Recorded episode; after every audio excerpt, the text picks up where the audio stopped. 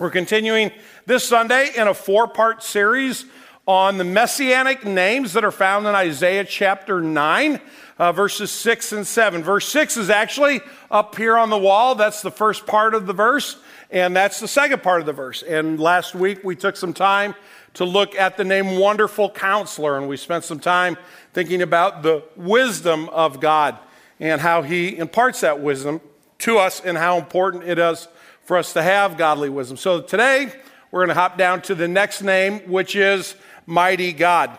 Before we read the, uh, before we read the text, Isaiah 9, 6, and 7, we're going to kind of take a step back in time. For most of us, some of us here this morning are in kindergarten or haven't yet got to kindergarten, but most of us, kindergarten's in the rearview mirror. Remember story time? Remember you just kind of, you know, lay down on your mat and close your eyes, and the teacher, if they were a good teacher, picked out a great book and you just close your eyes and imagine that you were in the story, in the adventure. So we're going to do that this morning. You, if you want to lay on the floor while I read, you can. You don't have to.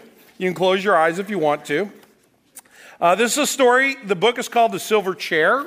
It's part of the Chronicles of Narnia that C.S. Lewis uh, wrote. If you've never read these books, even if you're an adult, you should read them. These are tremendous stories. C.S. Lewis is a great storyteller. And we're going to read a couple pages from this, from this book this morning. And we're going to meet a young girl named Jill who came to this particular world with a friend of hers, but they have been separated by reasons I won't explain quite yet. You'll learn later on. Uh, and she comes across a situation in which she's terribly, terribly thirsty, but there's something preventing her from drinking from the stream. That's where we pick up the story. The wood was so still that it was not difficult to decide where the sound was coming from. It grew clearer every moment, and sooner than she expected, she came out into an open glade and saw the stream, bright as glass, running across the turf a uh, stone's throw away from her. But although the sight of the water made her feel 10 times thirstier than before, she didn't rush forward and drink. She stood as still as if she had been turned into, her, into a stone with her mouth wide open. And she had a very good reason. Just on this side of the stream lay the lion. It lay there with its head raised and its two forepaws out in front of it, like the lions at Trafalgar Square. She knew at once that it had seen her, for its eyes had looked straight into hers for a moment and then turned away, as if it knew her quite well and didn't think much of her. If I run away, it'll be after me in a moment, thought Jill. And if I go on, I shall run straight into its mouth. Anyway, she couldn't have moved if she had tried.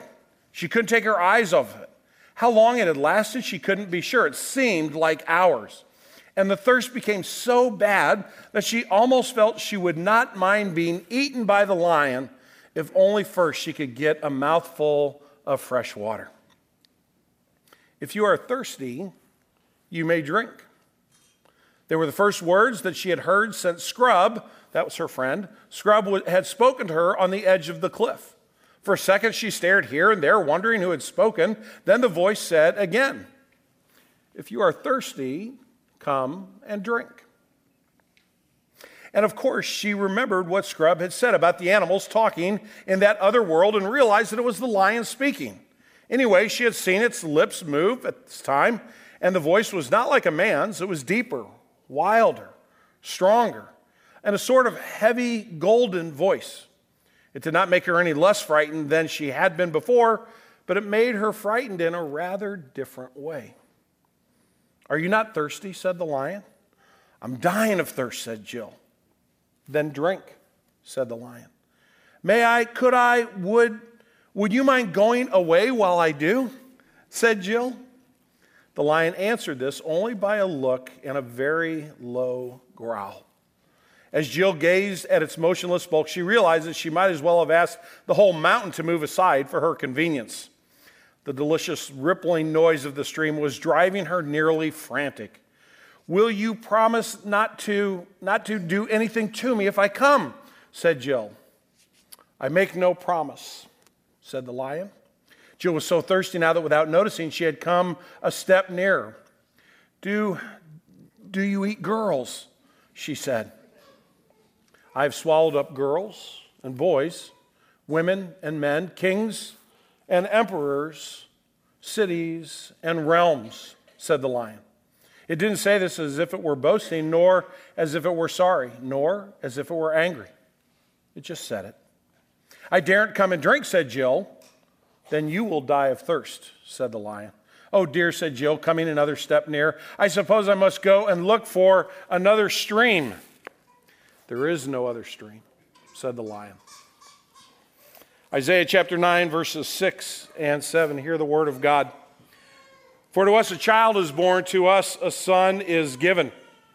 And the government shall be upon his shoulder, and his name shall be called Wonderful Counselor, Mighty God, Everlasting Father, Prince of Peace.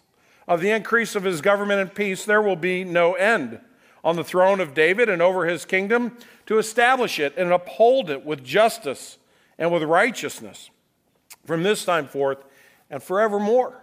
The zeal of the Lord of hosts will do this. This is the reading of God's holy and perfect word. To him alone be glory. Let's pray together. Father, we pause for a moment before we come to study your word and we ask that you would be our teacher. Lord, we come this morning, some of us with heavy hearts and much confusion, others with us uh, with the sadness some come, Lord, filled with joy and thankfulness for uh, the week that has just passed, experiences that were had with friends or family. Lord, some of us come very mindful of you, and others of us come not even sure that you exist. Well, Father, I thank you that you know each one of us. You know the beginning from the end. You know every day of our life before one of them has ever been lived, before we were ever conceived. And you have loved us with an eternal love. So, Lord, it is just not important for us to come here and hear the words of man. They are of no good to us, they are of no use to us. We hear those words all day long, and they offer no solutions. They offer no ultimate cure to the issues that plague this world, and therefore that plague us. And so, Father, we pray that you would allow us to set man's wisdom aside for a few moments and that your eternal truth would ring in our ears. Lord, we thank you for Advent. We thank you for the reminder of Jesus' first coming and, and what that put into motion that results in your grace being given to us and salvation coming to us, not because we've earned it, but because you have freely given. So, Lord, we pray that you would teach us. Father, I pray that you would forgive my sin. Don't let me stand in the way of what you want us to know and understand today. We pray in Jesus' name. Amen. Uh, well, as I said, we'll, we'll come back to Jill and her missing friend in the line a little while later on towards the end of the sermon, but for our purposes Right now, let me tell you where we're headed uh, in Sermon in a Sentence. Isaiah's second name for Messiah, which is Mighty God, we've just read, is unsettling, reminding us of his vast, infinite might while identifying our rebellious hearts. Now, you may be saying to me, Tom, I, I heard the names and I heard Mighty God, and yes, the, the notion of of, of kind of a vast, mighty God. I'm, I'm getting that, but I'm not so sure that you've hooked me here with this notion that I have a rebellious heart. And if you're thinking that, you're, you're thinking right as you should be. There's nothing obvious in this text about my heart or your heart or anybody else's heart, but it's rather when it's held up against the character of God.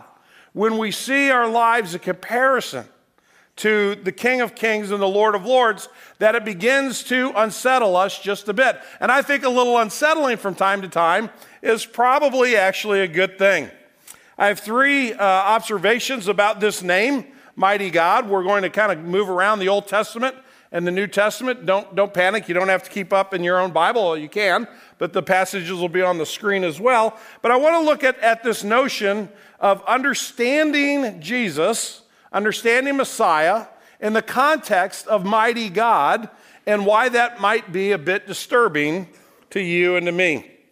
My first observation is that we need to understand the vastness of God's might, the vastness of God's might. So when uh, Jill is talking to the lion, and the lion's name is Aslan, he's the Christ figure in, uh, in all of the stories of the Chronicles of Narnia.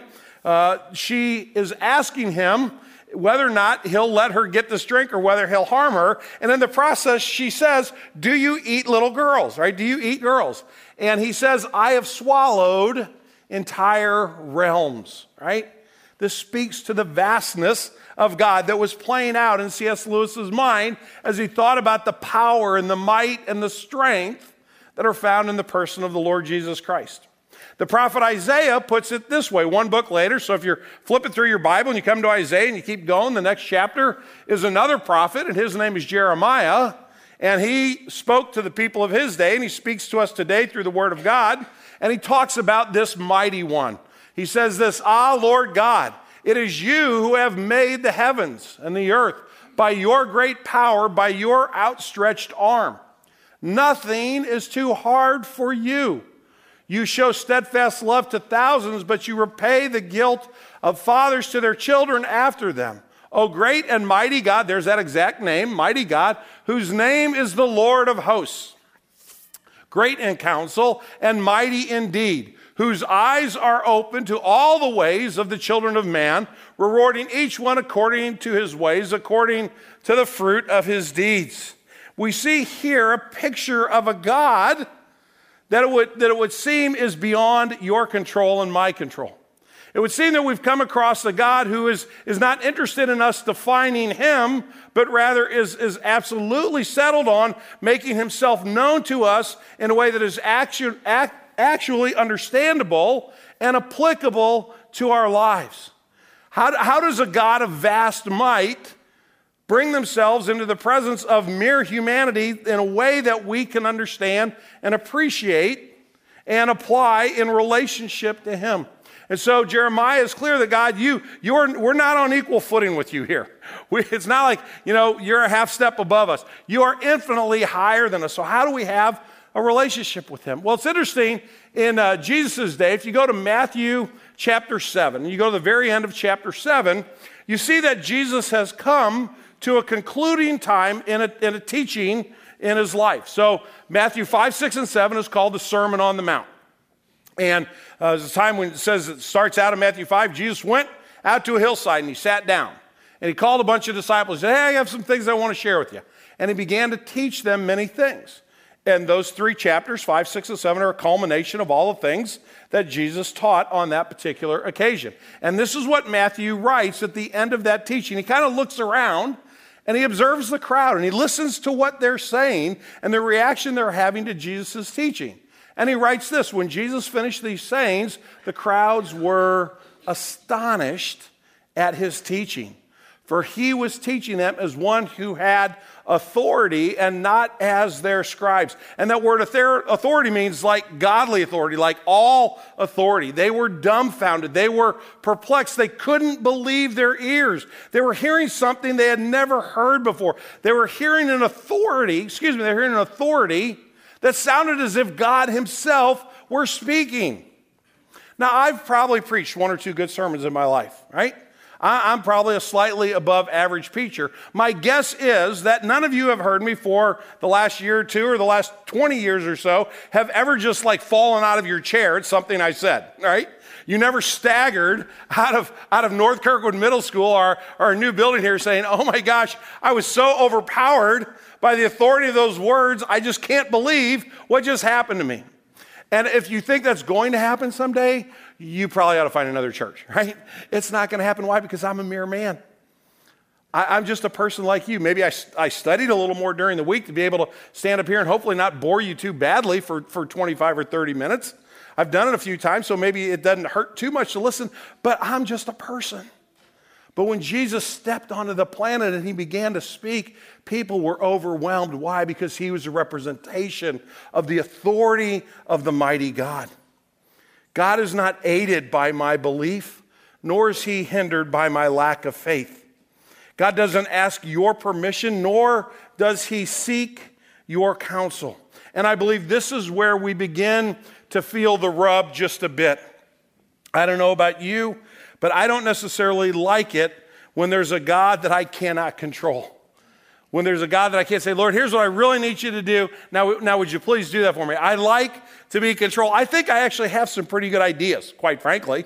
You know, I, I actually think that I have five or six ideas that if I could enact them, the United States would be a much, much better place to live. I, am pretty confident in that, right? I, I, I could probably, as I lay in bed at night, I think, what would I do if I were the president? Well, I would certainly do this. And oh my gosh, it would be so much better off if I did. And I come up with great ideas. And ironically, not only would they be good for the United States, but they'd be great for me. they would be wonderful for me. Why? Because that's what people do with power.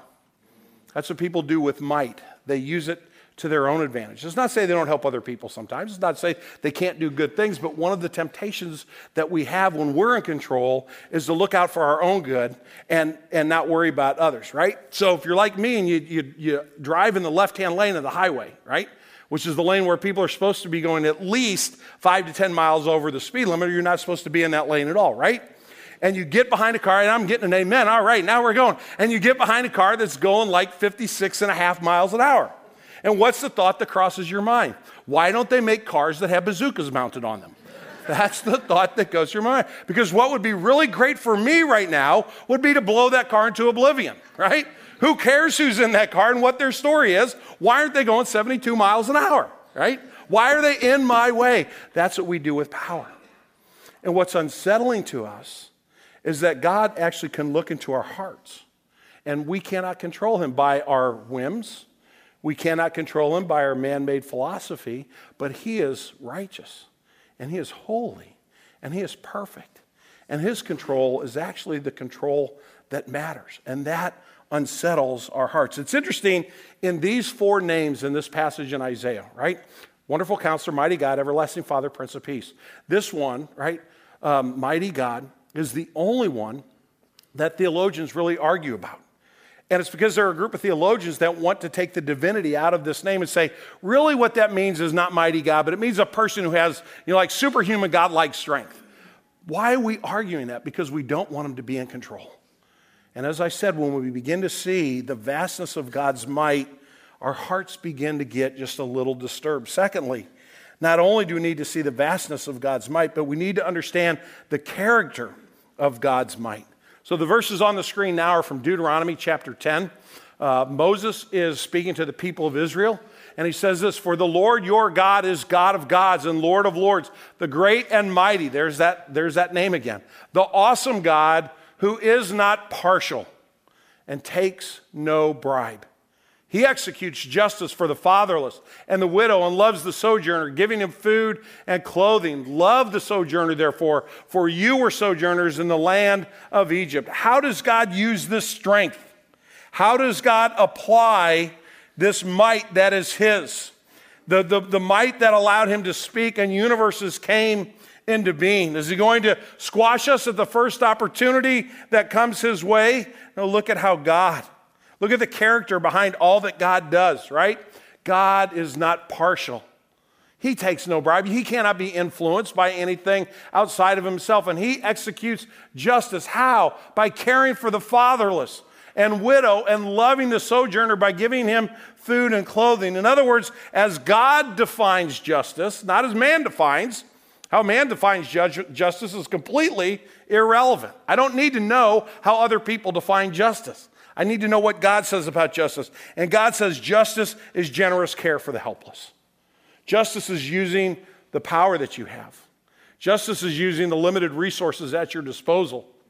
Justice is taking the influence that, that abides in the relationship you have with others and caring for those people who cannot care for themselves.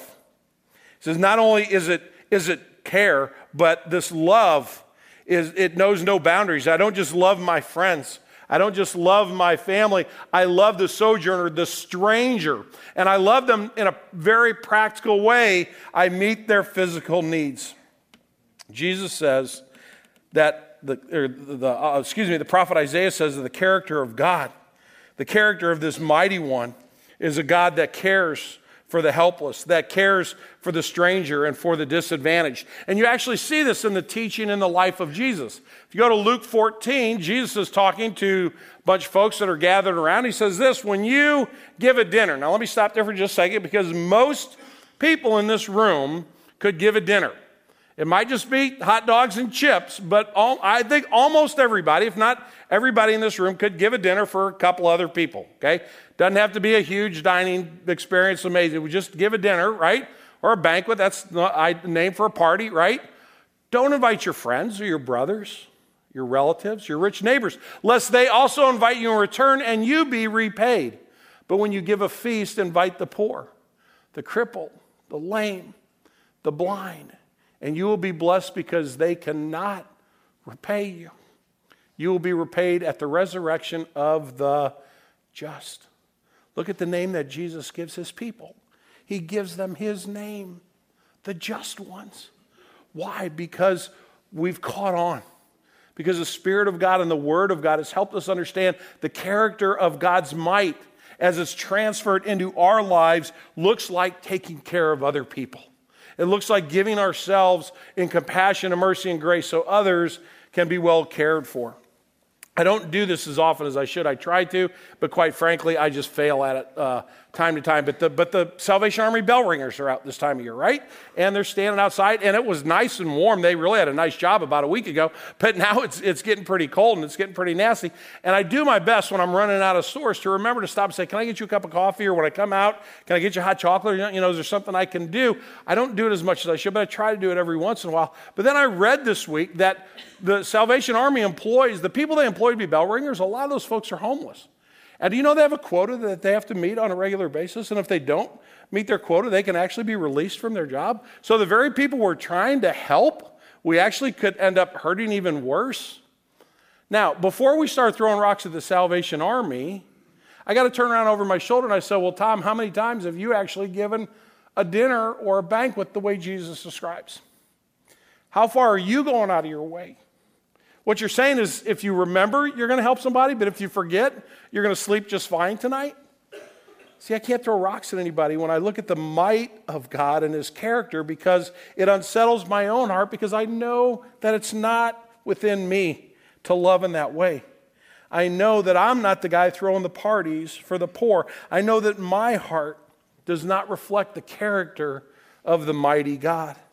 It's important that I understand not only the vastness of his might, but also the character of his might. And thirdly, we all must understand the grace of God's might. How does God ultimately use his power? To what end? Not just in, in process of life in, day in and day out, justice and mercy. Yes, those things are important. But, but what was the end game for God when it came to his power?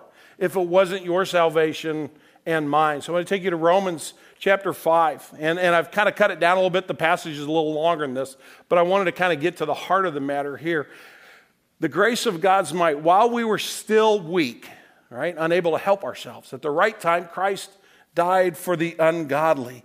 How does God choose to use his infinite power? He saves those who don't have strength to save themselves. If God doesn't save us, if God doesn't use his power to rescue us, we are lost. We don't, we don't need the lifeguard to stand on the shore when we're in water over our heads and the riptide's pulling us out to sea and telling us just to stroke a little bit harder to get into land. We need somebody to come and rescue us because we do not have the strength and we will drown if we're left to ourselves. I don't need Jesus as, a, as a friend to, to speak into my life occasionally.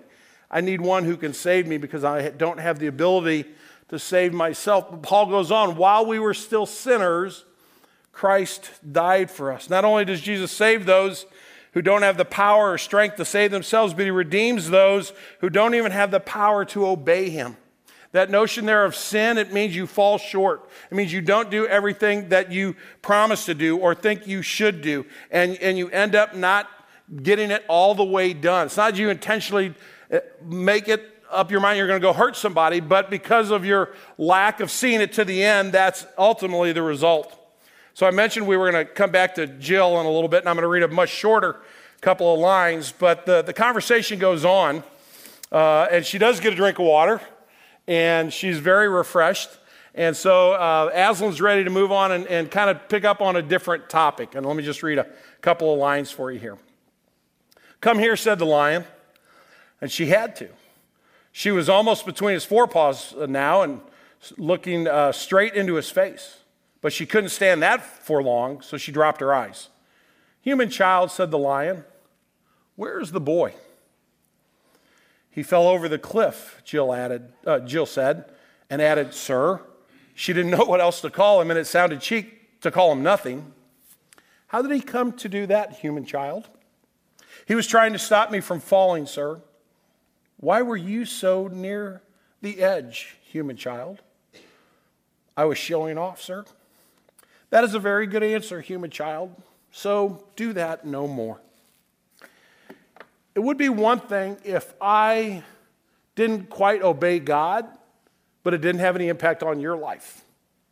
It, would be okay if my not obeying God only hurt me, but the facts are that my lack of doing everything I should hurts the people around me. It's harmful to my marriage, it's harmful, harmful to my children, harmful now to my grandchildren at this stage of my life, it's harmful to my coworkers. It's harmful to the people around me because when I don't obey God, I live for myself. When you don't obey God, you live for yourself, and ultimately that's going to harm others. Jill's friend fell off the cliff because he was trying to keep her from doing something really, really silly. How many people have been harmed in their life by trying to help me avoid the silliness of living outside of the power of God? How does Jesus, how does this Messiah express grace? While we were, stay back on that page for just a minute. While we were enemies, we were reconciled to God by the death of his son. Not just people who couldn't quite get it right, but people who actually hated him. Nehemiah puts it this way in the Old Testament. He says this, speaking for his, his, he and his folks. Now, therefore, our God, the great, there's that name again, the mighty, and the awesome God who keeps covenant and steadfast love. Let not all the hardship seem little to you that has come upon us. Yet you have been righteous in all that has come upon us. For you have dealt faithfully, and we, in response, as it's understood, have acted wickedly. How do I respond to God's strength? I try to go my own way. And yet, God uses his power not to crush me, not to use me as an example of what happens when people don't love him the way they should, but rather, he uses his strength to bring salvation and to bring grace. We haven't really looked at verse 7 too much yet, but let's just recall what it says. Of the increase of this mighty God's government and peace, there will be no end. On the throne of David and over his kingdom to establish it and uphold it with justice and with righteousness from this time forward and forevermore. The zeal of the Lord, the power of the Lord of hosts will accomplish this. God's heart is always to use his might for justice, for mercy, and for love? Will we receive this mighty God? Will we put our trust in that name? As unsettling as it may be, will we understand that by submitting to Him as the mighty God, He actually brings life into who we are and how we live?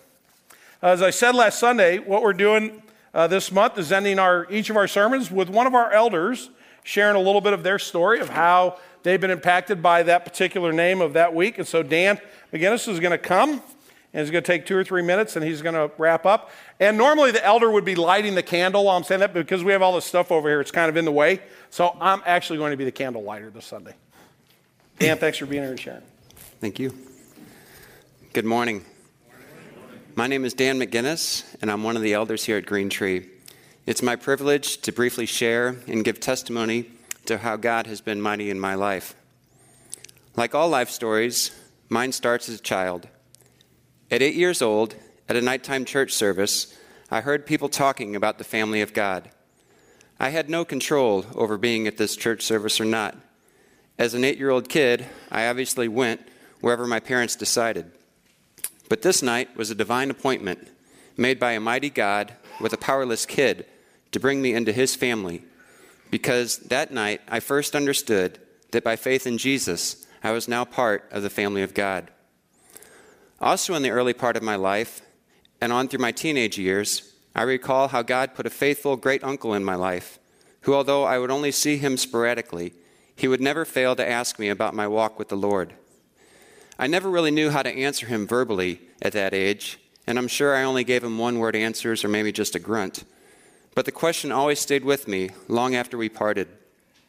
And every time we, before we would part, he would genuinely look me in the eye and say, God bless you, Danny.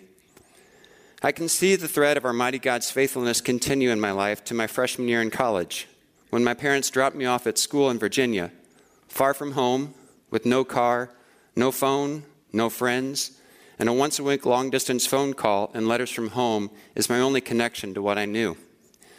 That year was tremendously lonely for me, but I have seen how God in His might used that year to both soften my heart to hear His voice and strengthen my faith in Him, experiencing that He was with me even when no one else was. As an adult, I have also seen God's might in my marriage. As I would imagine, like most people, our marriage has gone through some very dark times when checking out seemed to be the best option. In those times, God was faithful to protect us and provide people in our lives who would counsel and encourage us. In my life, I have seen the promise that He will be called Mighty God is true. I have been powerless, and He has been powerful. A favorite verse of mine is Romans 5 8, saying how God demonstrates His love for us by dying for us while we were still sinners. Just prior to that, it says, You see, at just the right time, when we were still powerless, Christ died for the ungodly. Looking back on my life, I can see and do see how God is a mighty God, a God of just the right time, a God who is power to the powerless. Today, now in my 40s, our mighty God is teaching me that things in life I think I so badly want to own actually end up owning me. Our mighty God is using people in my life to show that all of my missed opportunities or just plain foolish mistakes do not define me, and I have the freedom to let them go. I give witness that Jesus, a child born to us, is a wonderful counselor, a mighty God, an everlasting Father, and the Prince of Peace. Please pray with me.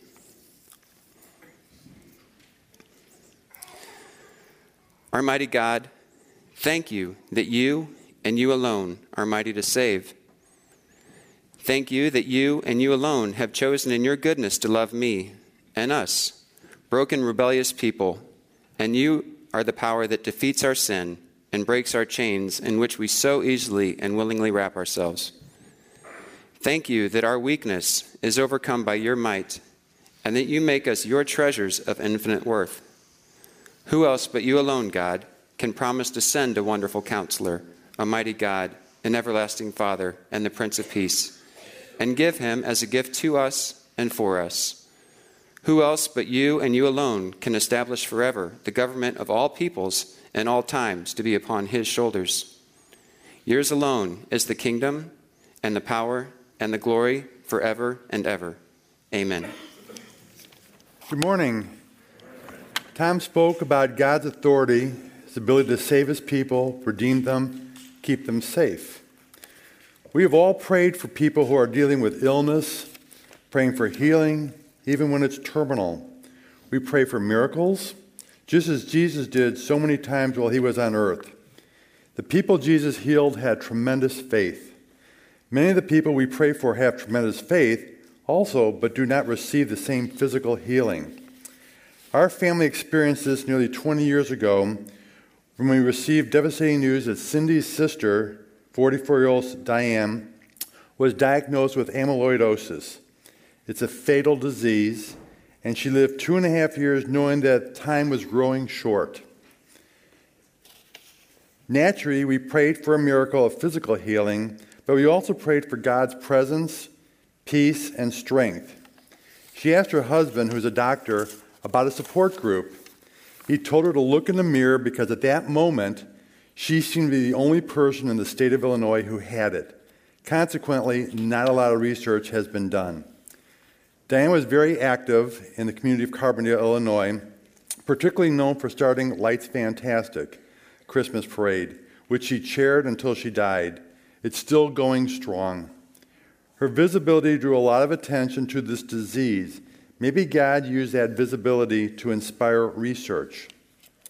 Shortly after the diagnosis, Diane and Cindy began a weekly Bible study with three of Diane's friends. This took their already close relationship to a whole new and treasured level as it was now grounded on a God centered, eternal foundation. She found the book of Daniel to be most inspiring as she realized God had a purpose for her short life. After Diane died, one of the women was diagnosed with cancer and passed away, another with ALS. Maybe God used this group to prepare them also. On the other hand, Cindy and I prayed over prayer cards at St. Louis Children's Hospital weekly. We rarely knew the results, but one week the chaplain expanded on the need for prayer for a family who was just being taken off of life support. Next week, the chaplain happily reported that the child had, was miraculously recovered and running around the halls behaving like a typical boy. We may not see the entire picture when the person we pray for dies. We should keep watch for the many side miracles as God touches the hearts of not only the person we pray for, but the family, friends, and communities that surround this person. He may also inspire us to be helpful in practical ways as well as spiritual ways. Let me close in prayer. Heavenly gracious Father, we surrender, surrender to you and your authority. We know you love us and want the best for us. Help us understand when what we pray for isn't what we need, but what is best for our spiritual growth. Give us patience to wait for direction and accept them unconditionally. In your Son's name we pray. Amen. Good morning. So, my question for us this morning is Where is this mighty God today? Given the horrific events of the past several years, I think one could question what happened to the all powerful God described in Scripture. Has he decided to take some time off? It was God's apparent inability to do anything about the problems in the world that led me to conclude that he was irrelevant. This belief was reinforced by the church I was attending when I grew up. The church did not believe that Scripture was God's Word, just stories assembled to give us guidance about how to live our lives. Jesus may have been the Son of God, but when he left the world, apparently he checked out. In short, I saw no reason to pursue God because he could do nothing for me. As a result, I lived my life by my own rules, and it wasn't very pretty. Fortunately, God decided to pursue me. When I was 27 years old, back in St. Louis, attending that same church, uh, my kids were old enough to attend Sunday school, and I was approached to teach a class, and this horrified me. Now, I had gotten nothing out of going to Sunday school growing up, so I considered it to be a big waste of time. Meanwhile, my wife had been trying to get me to go to another church that was about five times as big as the one we were attending. I had resisted her pleas to change churches, but given the prospect of having to teach Sunday school, it suddenly seemed like a much better idea. More than likely, there were going to be plenty of Sunday school teachers at this new place. The one hitch was that I had to attend what they called a new members class. This class was held over 10 Sundays, but I only needed to make eight to get in. Although somewhat of a nuisance, I felt like mm, I can stick this out. The class turned out to include an introduction to the Bible. For the first time in my life, someone told me that the Bible was the inerrant Word of God, and that not only had God not abandoned us, but He had left behind the Holy Spirit. Now, this all sounded pretty ridiculous to me, as many of the stories in the Bible seem quite absurd. People don't get swallowed by fish or thrown into furnaces and survive, and I certainly did not believe in spirits. I was not shy about telling people about this, and I had some pretty good arguments, and I took them to the pastors and even to my wife and explained to them that they didn't know what they were talking about. However, they were all patient with me and for my questions, and at times they even had to admit that they didn't understand everything in the Bible, but they had learned that they had to accept some things by faith. What they did do was get me to understand that Scripture is not rooted in fairy tales, but in history. In particular, I began to look at Old Testament prophecy that seemed to be fulfilled 700 years later. Now the light was beginning to come on. Over the next five or six weeks, I delved into Scripture and how it was clearly pointing to Jesus. At the same time, unbeknownst to me, the Holy Spirit was working on me, and I began to accept the notion that God was powerful enough to do things beyond my imagination. This all culminated one morning in class when everything suddenly came together. In an instant, I went from a skeptic to being convicted that the Bible was actually true. At that moment, I accepted Jesus as my personal Savior. From that day on, my life radically changed. People that knew me were scratching their heads when, ironically, I started teaching Sunday school and going to Bible studies, and more importantly, living a different kind of life, not out of obligation, but out of gratitude, what Christ has done for me. There is a lot more to my story I could share, but as Tom mentioned, he only gave me three minutes. So suffice it to say that I am a walking testimony that God is working mightily in the world today and has the power to save and change our lives. Can you join me in prayer? Lord, you are an amazing God with power beyond our imagination. Thank you for using your word, your Holy Spirit, and other believers, including my wife, to change my hard heart and skeptical mind. I also want to thank you for churches around the world that preach the truth of the scripture each week. I pray that Green Tree will never lose sight of our main focus of spreading the gospel and growing disciples in our community and others through our church plants and missionary efforts around the world. Finally, I want to thank you for the chance to celebrate your coming into this world throughout the Christmas season. I pray that we would all be able to set aside some time to contemplate and worship the joy and the hope that you have brought into the world.